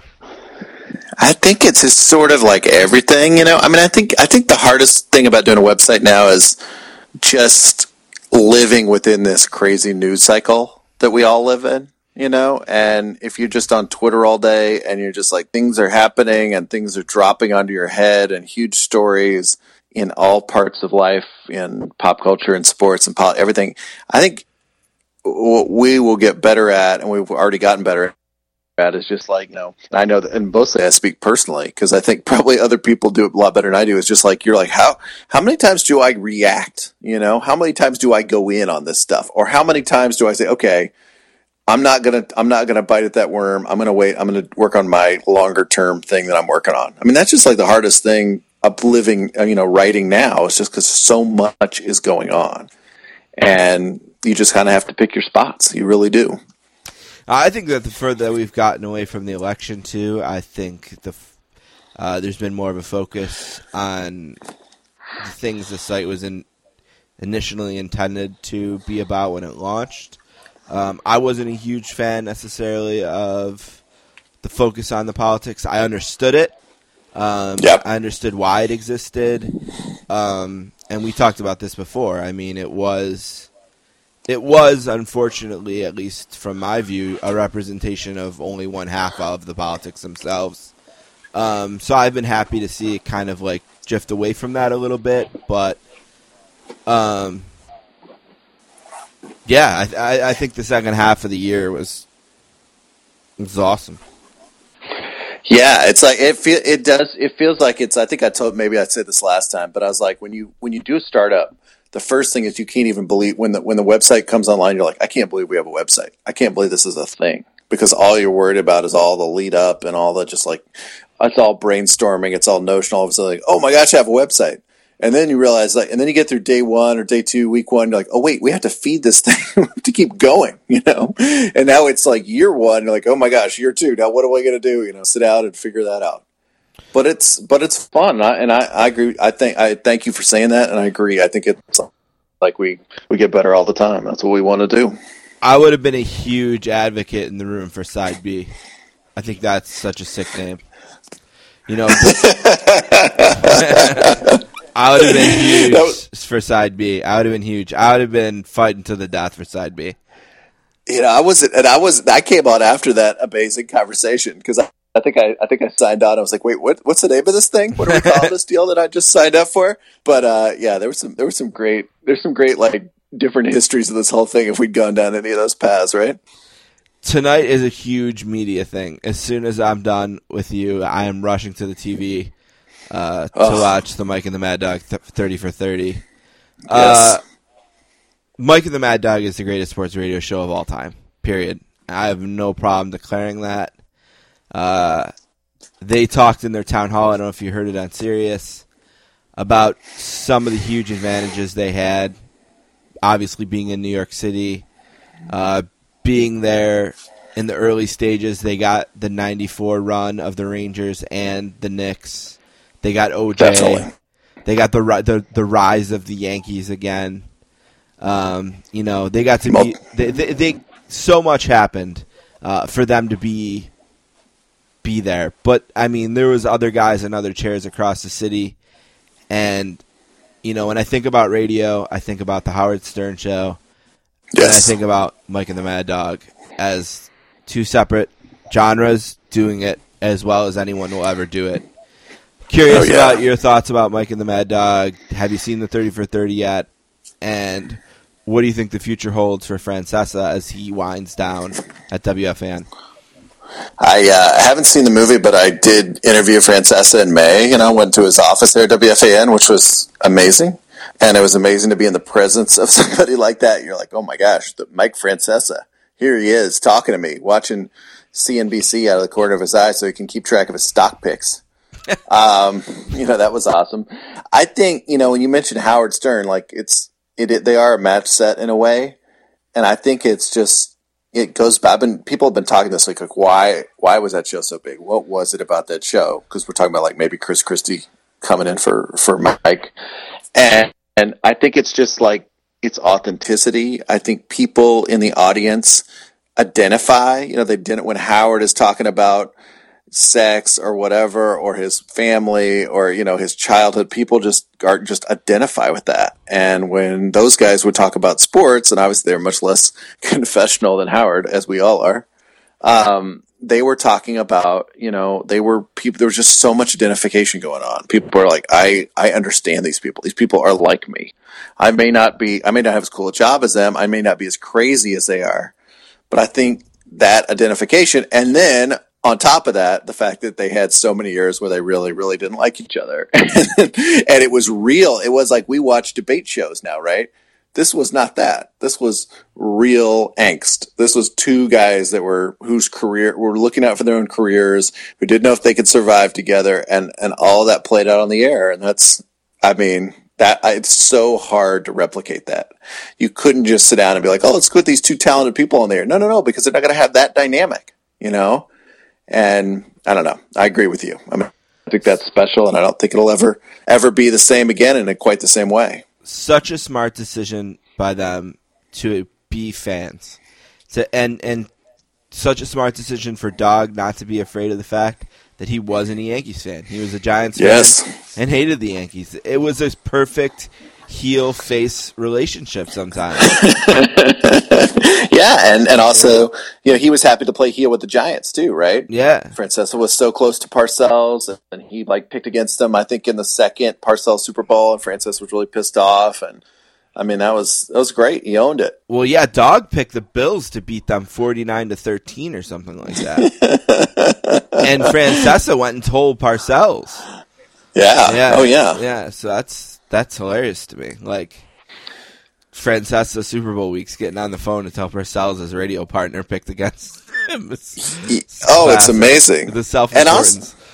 I love and it. also just also you know people have been asking about the reunion and i asked i asked mike about that you know and, and he said one he didn't think it was going to happen at least in any kind of sustained way you know there will not be mike and the mad dog again right. but even if they have you know they do one day a week together on Sirius or an hour a week together on Sirius which they might um they're just at different points in their lives you know? They're older. They're not as they're not as cranky. You know well mike's still cranky but they're they're not they're not as they're not as competitive with each other anymore. And you know it will be great. It will be a nice you know reunion reunion trip down nostalgia lane but it will never have that same crackling chemistry that it did in the glory years. I think Sirius really needs them. They just fired Opie. Everything that you know, the the remnants of the Opie and Anthony show, which was the biggest show on Sir- second biggest show on Sirius for years, is now gone. Anthony's been gone for three years. Opie's now been gone for three days. Uh, Howard Stern is down to one year is just about gone from the fi- the last five year deal he says he's ever gonna sign, even though it's a twelve year deal. But seven of those is basically for the tapes, not for him doing live shows. Uh, I think they they they could really stand to use those guys. Give Francesa a channel because he's never going to be on Dog's channel. Give him a channel and let them simulcast one day or one hour or whatever you can get them agreed to a week. I think they need it. The problem might be that they need it more than Mike and Chris do, like you mentioned. You know, yeah definitely than mike does Yeah. right Yeah, I mean, Chris. Chris seems like, and I see, I've you know talked to him. In fact, I went and visited him at Sirius when I was writing about Mike, and he was he seemed very engaged. Didn't sound like he was going anywhere. But whether Mike wants to roll in and do a daily thing, you know, I don't know. Now he did tell me, and he said to other people too, that he wants to kind of incubate young talent. So if you gave him a radio station there and said, "Hey, you can pick all the guys that are the rest of the schedule," interesting, right? Maybe Yeah. you'd be interested in that. and I mean Eddie Trunk has a five day, you know, five day show there. He's barely ever there. He does most of eighty percent of the shows right from his house. You know, FAN was never going to do that for him. Sirius can very easily set up a home studio for Mike and let Mike come and go as he pleases. If he wants to Absolutely. come in three times during the contract, they can they can let that fly. You know, and they would do that in a heartbeat. Um, and I wonder if that's something Mike's even thought about yet. The idea that he can sign on there, have a channel, like you said, pick the talent for the channel, and do as much or as little as he wants, and then have a little simulcast crossover with Dog, just for the buzz of it, if nothing else. And Yeah. they that's almost the only way he's going to sign a seven figure deal. Right? Right. I mean, I is mean, there it- any other seven figure deals out there for him?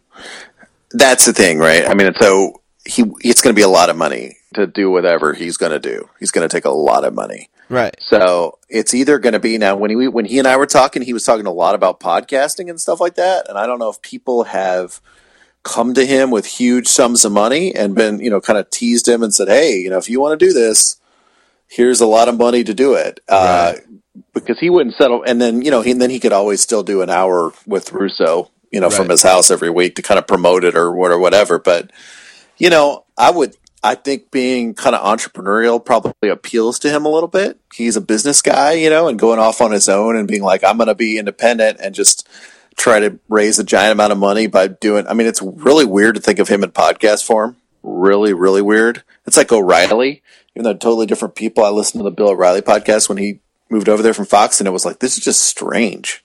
You know, this is like I'm so used to seeing this guy in this one medium, and now he's over here. So Is that having I success? I, have no idea. I, I mean, I've never. I don't either. Yeah. I have no clue, but it's certainly not. Ha- it's certainly not. I mean, maybe there's a billion people that subscribe to it through his website, but I, you certainly don't hear about it. Yeah, I've heard And nothing I think, I think, I've heard nothing. and that's one thing. Do- no, nothing. And I think that's one thing Dog told me is like he's like Mike's gonna miss if Mike does a podcast that's not like live. He's gonna like. There's gonna be a huge sports Sunday. The Giants are gonna have a big win, or something happens in the NFL, or Tiger, heaven forbid, comes back and wins a major, or something like that. And he's not gonna have an outlet on Monday. It's just gonna kill him. You know, it's really gonna. He's gonna be like, I need to get to a microphone and talk about this. And and that is the thing that could lure him back to the radio. Let's hit a couple more quick ones, and I'll let you go. I know you got dinner with your father-in-law. Uh, you mentioned how Chris Christie kind of did the audition uh, there, and I laughed so hard that the headline became that he kind of offhandedly called some guy a communist, which I didn't I didn't know was such an insult. But not a single soul had any problem with that guy calling him a fat ass. And I just I just want to make I just want to make the point that in 2017, the world of outrage that we live in, I want to make the point that nobody cares about the things that are said. It's who and when you say them to to people. Like fat ass is totally cool if it's aimed at Chris Christie because he's a mean fat Republican who sat on a beach that was closed when 119 of 121 miles of Jersey shoreline beaches were open. Uh, but he sat on the two miles that were closed, so he's a dick. That's totally cool. But imagine, imagine if a female, I don't even care what her Republican, Democrat, I don't think it would matter. Imagine if a female sat in there and someone called her a fat ass.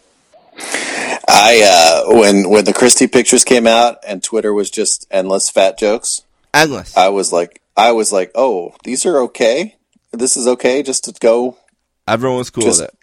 go in on this. Yep. I mean, I think I mean Chris for Christie, there may be a higher Bart uh, just because for outrage, just because he is so pugnacious, you know. But yeah, I mean, point point taken.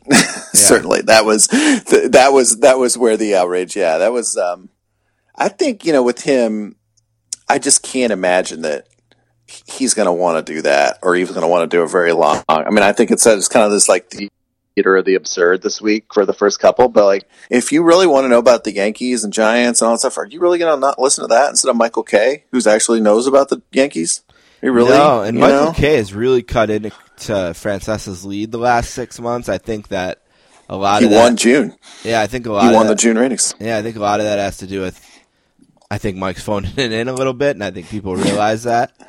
Uh, but yeah, no, that doesn't make any sense to me. I can't see him doing that. But um, I just from a, from from the from the false outrage department, I just I couldn't believe that all the fat shaming that went on and how perfectly okay people were with it.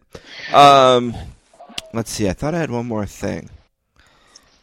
Uh, sports media wise. Oh, it's such a slow summer, huh? I mean, there is It is totally slow. there is nothing. No Olympics, no World Cup, no.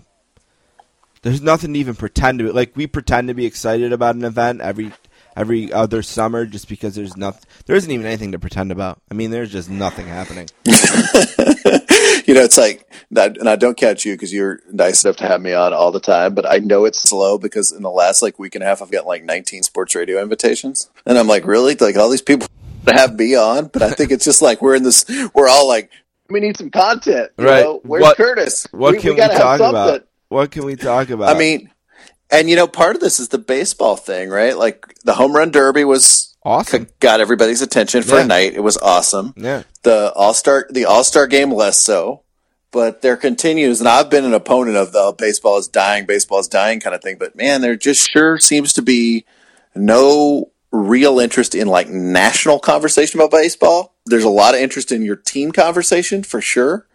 Uh, Yankees, Rain, you know, whatever team you're like in whatever market you're in, but like just trying to like write national baseball stuff and talk about baseball in kind of a national way. Here's what the league is like. Man, that sure seems to be on the downturn. I just there's just none of it. I know what the last thing I wanted to ask you about. There's been some rumors floating around that there's some kind of barstool sports show being pitched. I can't remember what the network is, uh, but someone's getting close to maybe putting a barstool show on. Uh, and obviously, the debate there is: do people who listen and care about barstool want to watch them on TV? Uh, I actually, my brother, who's 11 years younger than me, loves Pardon the Take or whatever the hell it's called. Pardon my take. yeah. Right. He tells me how great it is and drew me in to listen when Stoops was on. He's like, "Oh, it's a great interview. You got to hear it." Bob Stoops is on. Then they start talking to him for 15 minutes about his visor, and I want to throw up that these guys. it's like these guys have this kind of access to Bob Stoops, and they want to talk about his visor for 15 minutes. It makes me want to gag. I know I'm not the target audience. The target audience is something totally different, but my question to you is: Do you think people will follow them uh, to television? And like, do you think do you think Barstool matters beyond being what it is now, a blog with a successful podcast wing? So so I think it's tough, right? Because their audience is not pe- are people that don't watch television. Right. I mean, exactly. that's what's hard. You're like you're trying to. You're saying we have this great podcast business or successful podcast business. We have a successful web business. Like now we're trying to with social media. It's all over the place. Now we're trying to get people to do something they don't do, and I think that's really weird. I watched their one of their specials on Super Bowl week, which yeah, on Comedy it too. Central. Yeah, I watched it too. I so I just thought from a production standpoint, and again, I'm not I am not a stoolie by any by any stretch. Right. Um, but I thought from a production standpoint, like having all their fans behind them holding signs and yelling, and those dudes on b- beach chairs, I thought like that's like they they translated that to television about as well as you possibly can, you know. And that was like I thought that was like I was like, oh, this is this is like this is pretty pleasant to watch. You know, this is like they kind of figured this out, and I don't know. I didn't watch the rest of the week, so I don't know if it went anywhere from there. But you know, I think they. Um, I just, I just wonder, it's like who's who's going to watch that when you can just listen to Pardon My Take. If you want to hear those guys, that's or, or the rundown, or whatever. Like you want to, you just going to consume them that way. I don't know you do. We need to see them on television. Does that at this point in media history, do we even care? Maybe not. Not only do that, I think their fans might not watch TV. They might not even have TV. Yeah, exactly. That's scary if you're them. if you're a net, I mean, not if not if you're them, and they'll take. I mean, they'll do it. I'm sure, but it's like if you're a network and you're like, should we double down on these guys? You know, and I think there's also just the whole thing of like, you know, can you? What are those guys going to say on TV? Can those guys do what they want to, like content wise, on TV? Right? You go back to Howard Stern or something like that. You know, can you be yourself uh, within the confines? I don't know. Yeah, I find it I find it hard to hard to believe it would work in the long term, but like you said, they'll take the money and they'll give it a try, I'm sure. And if it doesn't work, Why not? And if it doesn't work, they're the perfect guys to just self-deprecate and hate on it after the fact. Like I can't see it hurt, hurting them, you know? Like, uh, Yeah, it's yeah. So, uh, it's like it's like great. Con- it's great content either way. TheRinger.com, of course, is the website where you can find Bryan's work, and I'm still waiting for the Cowboys fan piece that we talked about. Oh, that's like, right. We're like in year ago. four. Yeah. So it's time to get that up. Uh, you can find Bryan on Twitter. He's at Bryan Curtis. So where does Bryan Curtis and his father-in-law go for dinner? Where where are you gonna go?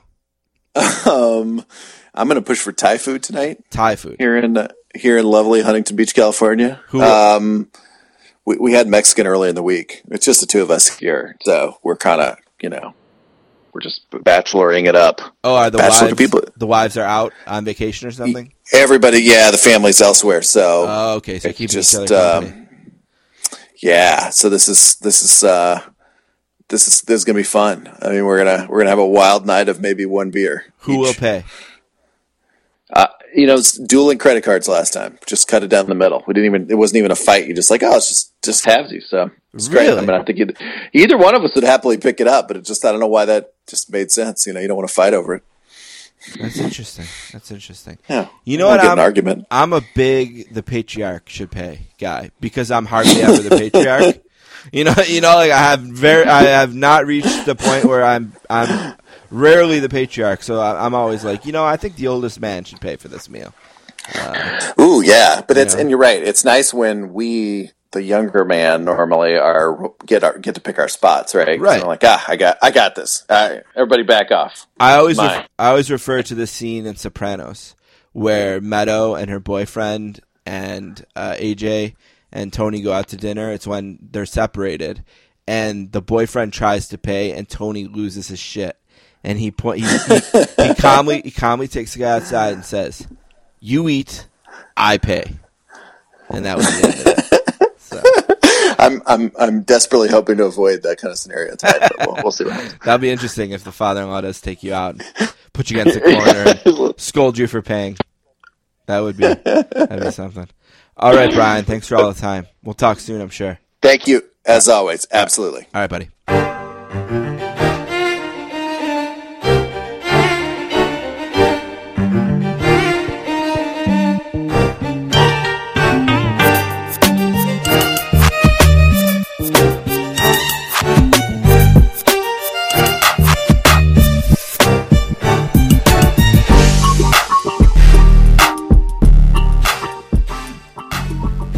Ah, it feels good to be back. I want to thank Bryan Curtis and Tom Verducci for being on the first podcast in a while. I want to thank everyone for hanging in there with me. Don't forget, you can find this podcast and all of our episodes at www.soundcloud.com slash sports dash casters. You can find us on Apple Podcasts, Stitcher, Downcast, Podbean, wherever podcasts can be found. And if for some reason you're looking but can't find the Sportscasters, email us. The Sportscasters at gmail.com. Also, email us if you want to put a vote in for which of the seven finalists you think should win Sportscasters Book Club Book of the Year. You can do that, or you can reach out on Twitter. I'm at sports underscore casters, and Don is at Don Like Sports. And you can even find Paula there as well at Paula Bennett 23. Uh, don't forget Motivation Through Music, a podcast I'm producing. Second Mike is well on there. At Matthew Sobalski on Twitter and Instagram for more information. Motivation Through Music is also on SoundCloud and can be found on Apple Podcasts and Stitcher as well. Sometime, hopefully this weekend or early next week, a bonus edition of the Sportscasters where my friend and Eric and I kibitz about SummerSlam 1988. All right, one last thing for me today, and that's just that I'm glad to be back.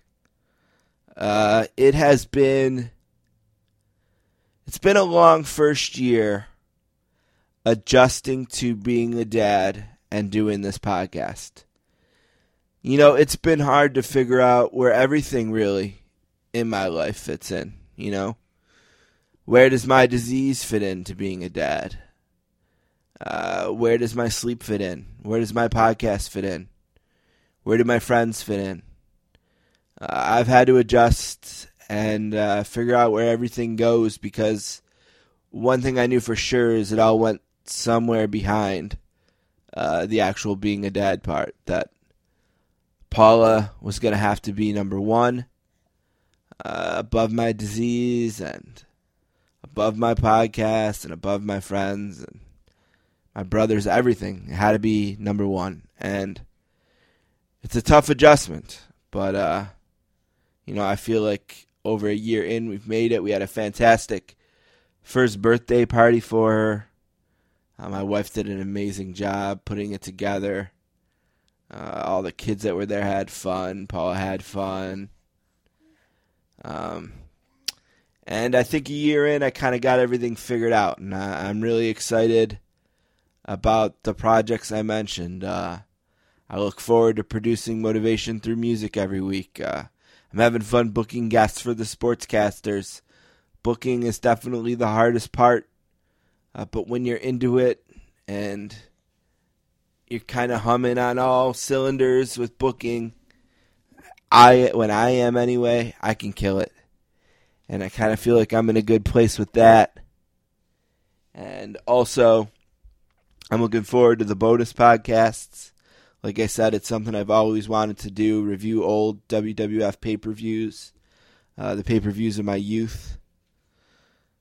Uh, and I'm also really looking forward to this documentary that I'm working on, hopefully to be re- released on April 13th, 2018. So it's a good time uh, for the few of you that are fans of mine uh, to be said fan uh, because we got a lot of really cool things coming up.